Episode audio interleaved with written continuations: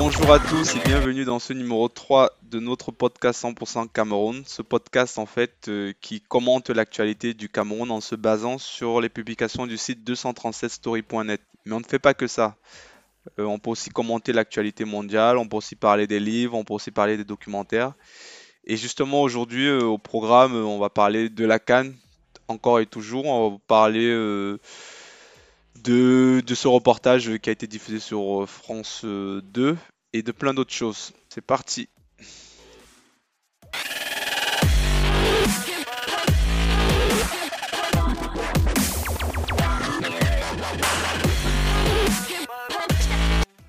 On va commencer par la Cannes.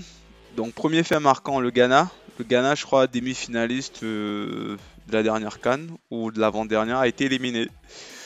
Euh, donc ils se sont fait lamentablement éliminer. Ils vont sortir bon dernier de leur poule. Donc pour le Ghana qui est quand même 4 euh, fois champion d'Afrique, euh, qui est quand même une valeur sûre du continent, qui est le dernier pays à avoir atteint les quarts de finale de Coupe du Monde. c'est bien dommage. Donc, mais bon, est-ce que c'est bien surprenant? Quand André Ayou, qui est le capitaine et encore l'un des meilleurs joueurs de l'équipe, c'est peut-être pas surprenant, peut-être qu'il y a un trou générationnel, sachant qu'ils ont perdu des joueurs comme euh, Asamoah Diane, euh, Michael Essien, Stéphane Apia, qui ont été des grands joueurs de ces nations-là. Donc euh, le Ghana, ils sont éliminés et bon, c'est c'est la loi du foot, quoi. Voilà, il n'y a plus de petite équipe dans cette dans, dans la canne et c'est tant mieux. Ça veut dire que le niveau en Afrique, c'est en train de monter et c'est peut-être de bon augure pour le, pour la canne. Enfin, pas pour la Cannes, pour la Coupe du Monde, je veux dire.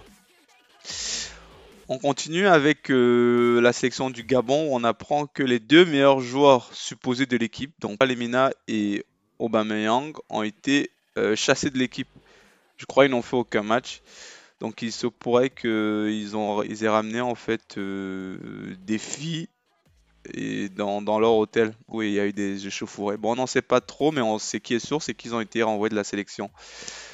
Pour Aubameyang quand même pour son image euh, qui commence vraiment à se dégrader. Déjà Arsenal il a beaucoup de problèmes euh, avec son coach et là en sélection pareil donc euh, je pense qu'il devrait quand même penser à se ressaisir je pense que ses conseillers devraient lui dire Aubameyang t'arrêtes tes, bêtises et tu rejoues au foot tu marques des buts c'est ce que tu sais faire donc malheureusement pour eux le Gabon ils sont qualifiés sans eux donc euh, c'est peut-être pour ce qui a motivé en fait la décision du coach de les, de les virer parce qu'au final l'équipe gagne sans eux. Donc c'est dommage pour Baméan.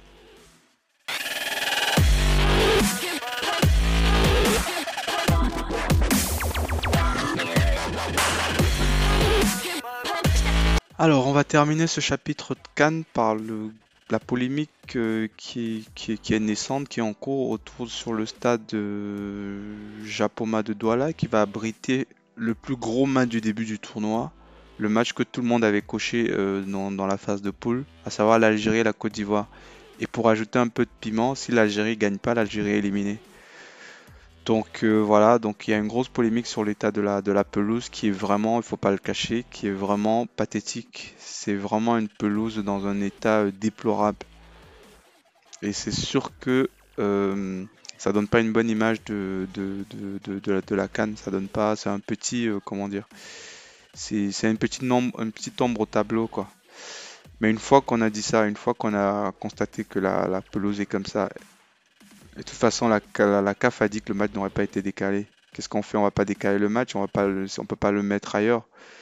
Donc pour moi, euh, la pelouse, les deux équipes vont jouer sur la même pelouse. Donc il y a une équité à ce niveau-là. Euh, la pelouse n'avantage pas, plus une équipe que l'autre. Les Ivoiriens, c'est aussi, une équipe qui joue au ballon. Ils jouent tous en Europe sur des, sur des billards.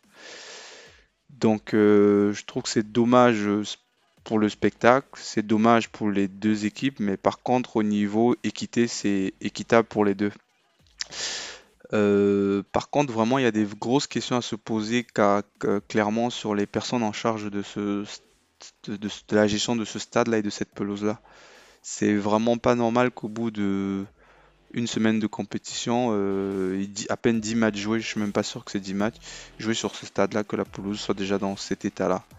Est-ce que c'est le climat de Douala, la chaleur particulière qui a à Douala qui fait que La pelouse a du mal à, à bien vivre, à bien accrocher sur cette pelouse-là? Est-ce que, enfin, je veux dire, est-ce que on a fait un truc standard euh, sans prendre en compte les conditions météorologiques et climatiques de chaque région? Je ne sais pas.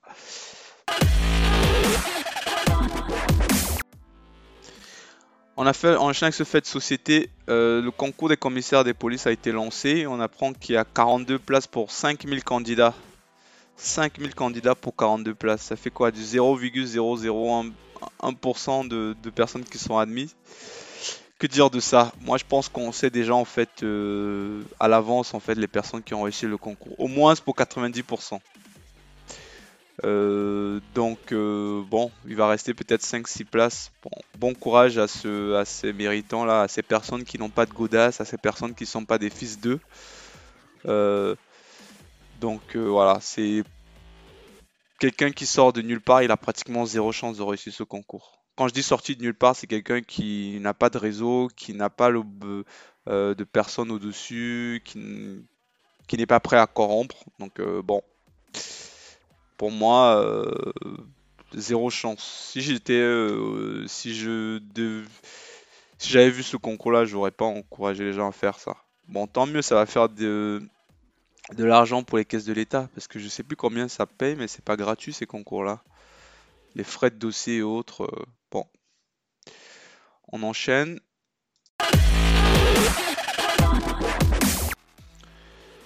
Alors on continue avec euh, cette euh, journaliste qui affole la toile camerounaise qui s'appelle Dounia Mesli. C'est une journaliste algérienne en fait qui qui, couvre en fait l'Algérie. Du coup elle en profite pour, visiter le Cameroun et elle publie régulièrement en fait euh, son quotidien au Cameroun et c'est une très bonne, comment dire, ça fait plaisir en fait de voir des, personnes en fait étrangères qui valorisent le Cameroun mieux que les Camerounais. Donc elle, ce qu'elle fait, c'est qu'elle fait des tweets réguliers et tout, où elle partage en fait les, le, où elle partage ce qu'elle mange, euh, ou ce qu'elle vit, euh, l'hospitalité camerounaise et tout ça. Euh, elle décrit son bonheur et tout ça avec sourire. Donc c'est vraiment ça, ça fait, comment dire, ça, ça fait feel good, je dirais. Donc c'est bien de, de, voir ça, une étrangère qui, qui apprécie autant le Cameroun. Mais bon, si elle reste 6 mois dans le pays, est-ce qu'elle appréciera encore autant? Bon, écoute, euh, en tout cas, tu fais bien la pub du Cameroun, Dunia Mesli. Merci à toi.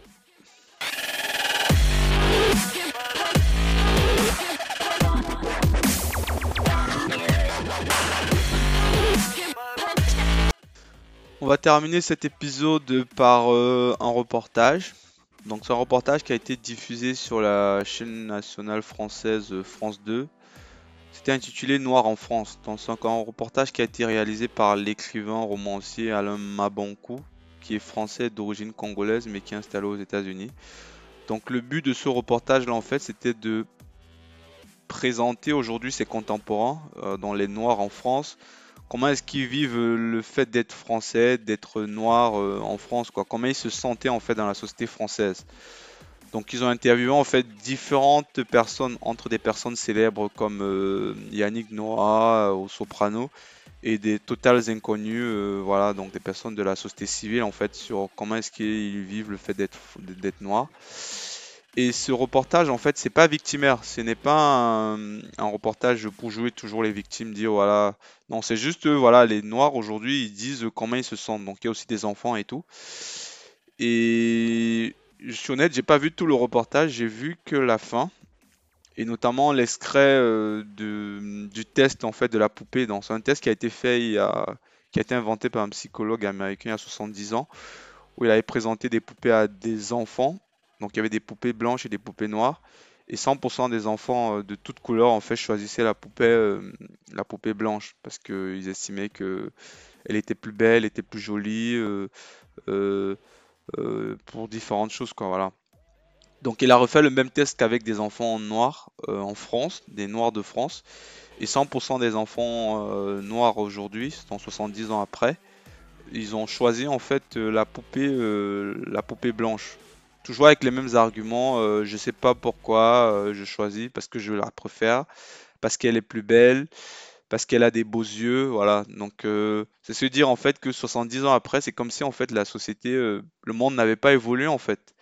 C'est comme si le blanc c'est toujours le bon, le noir c'est toujours le mauvais. Donc et même dans le avec le regard des enfants. Donc c'est ce qui est encore blessant. Donc ça veut dire que ces enfants-là, ils sont dans une société en fait où dans leur esprit, ce qu'ils voient, euh, ce qu'ils sentent, ce qu'ils ressentent, c'est que euh, le blanc est plus beau, le blanc est, meilleur, le blanc est plus joli que, que le noir. Alors que c'est pas forcément vrai.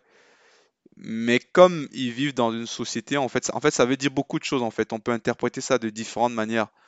Moi, l'interprétation que j'en fais et que beaucoup en font, c'est qu'aujourd'hui, en fait, dans la société française, peut-être que les Noirs n'ont pas encore la place qu'ils méritent. Peut-être que euh, euh, dans les pubs, euh, dans les films, dans les jeux, dans les, dans les dessins animés, les, Noirs sont peut-être pas assez représentés. Et même quand ils sont représentés, peut-être qu'ils n'ont pas assez des rôles dévalorisants. Ce qui fait que ces enfants qui sont noirs pourtant, mais comme ils baignent dans un environnement en fait ultra blanc, ils considèrent en fait que c'est ce, c'est ça qui est bien, c'est ça vers lequel il faut tendre. Et justement, euh, il y a une petite fille en fait, on lui demande après pourquoi est-ce que tu choisis, euh, tu choisis la poupée blanche? Et elle explique que parce qu'elle a des beaux cheveux, parce qu'elle a des beaux yeux, et elle termine en disant, quand je serai grande, je vais mettre des crèmes et je serai aussi blanche moi. Donc vous imaginez une petite fille de 5 ans, elle, elle- son monde en fait, et considère en fait que euh, elle, se, dévalorise quoi, elle considère en fait qu'elle est moche, et considère aujourd'hui que ce qu'elle est en fait, c'est pas ce que c'est pas ce à quoi elle espérait, ou enfin même pas espérer, c'est en gros, elle n'existe pas quoi. Elle pour elle, c'est à tendre vers le blanc quoi, voilà. Et je me dis, euh, mentalement, la construction que peut avoir ces enfants, c'est quand même, ça doit être super difficile quand même. Euh, euh, je pense que les Noirs qui grandissent en Afrique, ils n'ont pas ce problème-là, ils n'ont pas ce genre de problème parce qu'ils ne se posent même pas ces problèmes, euh, ces questions de peau et tout. Mais pour un enfant noir qui grandit en France, le reportage justement met en exergue cette, ce- ce- ce- cette complexité-là, cette difficulté qu'il peut avoir pour ces enfants-là. Et, ça peut expliquer beaucoup de choses en fait. Ça peut expliquer beaucoup de choses. Ça peut expliquer peut-être pourquoi aujourd'hui euh, ces, enfants noirs en fait peut-être qu'ils vont moins tenter, ils vont moins oser, ils vont, ils vont moins entreprendre, ils vont moins faire des trucs. Donc moi je prends un exemple. Moi je, je, connais bien la France. Je vis, m'arrive d'y aller là-bas très souvent. Euh, en France aujourd'hui, euh, quand vous allez, si vous allez en France, en fait, vous allez voir que la plupart des ingénieurs, des docteurs ou des médecins ou des chefs d'entreprise qui sont noirs, c'est pas des gens qui ont grandi en France. Même Alain Maboncou, le mec qui a réalisé le reportage, c'est pas des, il a, il est pas, il est pas né en France quoi. Il a même pas grandi en France. Il a grandi au Congo. En fait, les gens, les Noirs qui réussissent en France, t'as l'impression que c'est pas des Noirs en fait qui sont, qui ont baigné dans l'environnement franco-français en fait. C'est des gens qui viennent d'ailleurs, qui ont, été ont eu une bonne construction mentale, une assurance d'eux, qui ont eu des, des bonnes certitudes sur qui ils étaient. Ce qui fait qu'aujourd'hui, ils surpassent le fait d'être noirs, ils se sentent pas inférieurs par rapport à un blanc. Mais par contre, moi, j'ai jamais rencontré, c'est très rare en fait, ceux qui ont, des, comme je disais, des personnes qui ont réussi, qui, qui ont vraiment grandi euh, en France, quoi, dans les noirs. Et c'est assez. euh, Et ce reportage peut-être donne des éléments de réponse en fait. Donc euh, bon, moi j'ai assisté après le débat, donc j'ai regardé le débat qu'il y a eu après et le débat il était assez intéressant où ils commentaient en fait leur reportage. Donc pour ceux qui ont le temps, je vous le recommande. Je crois qu'il est en replay. Moi aussi sans doute, que je vais devoir le revoir en entier, mais bon, je suis pas sûr, mais peut-être. Euh, donc c'était, euh, c'est assez intéressant. Voilà. Sur ce, on va s'arrêter là pour aujourd'hui. On se donne rendez-vous dans deux ou trois jours, ou peut-être demain, ou dans une semaine, je sais pas. Ça va vraiment dépendre de mon, de mon agenda. Euh, si vous voulez réécouter ce podcast, il est disponible sur toutes les plateformes de podcast, donc que ce soit euh, Spotify, Deezer, Apple Podcast, Google Podcast. Autrement, vous pouvez aussi le retrouver directement sur notre site web qui s'appelle podcast.236story.net. Et autrement, si vous voulez avoir euh, plus d'informations sur le Cameroun, sur ce qui se passe au Cameroun, vous pouvez aller directement sur le site web 236story.net. Donc, euh, portez-vous bien d'ici là et à très bientôt.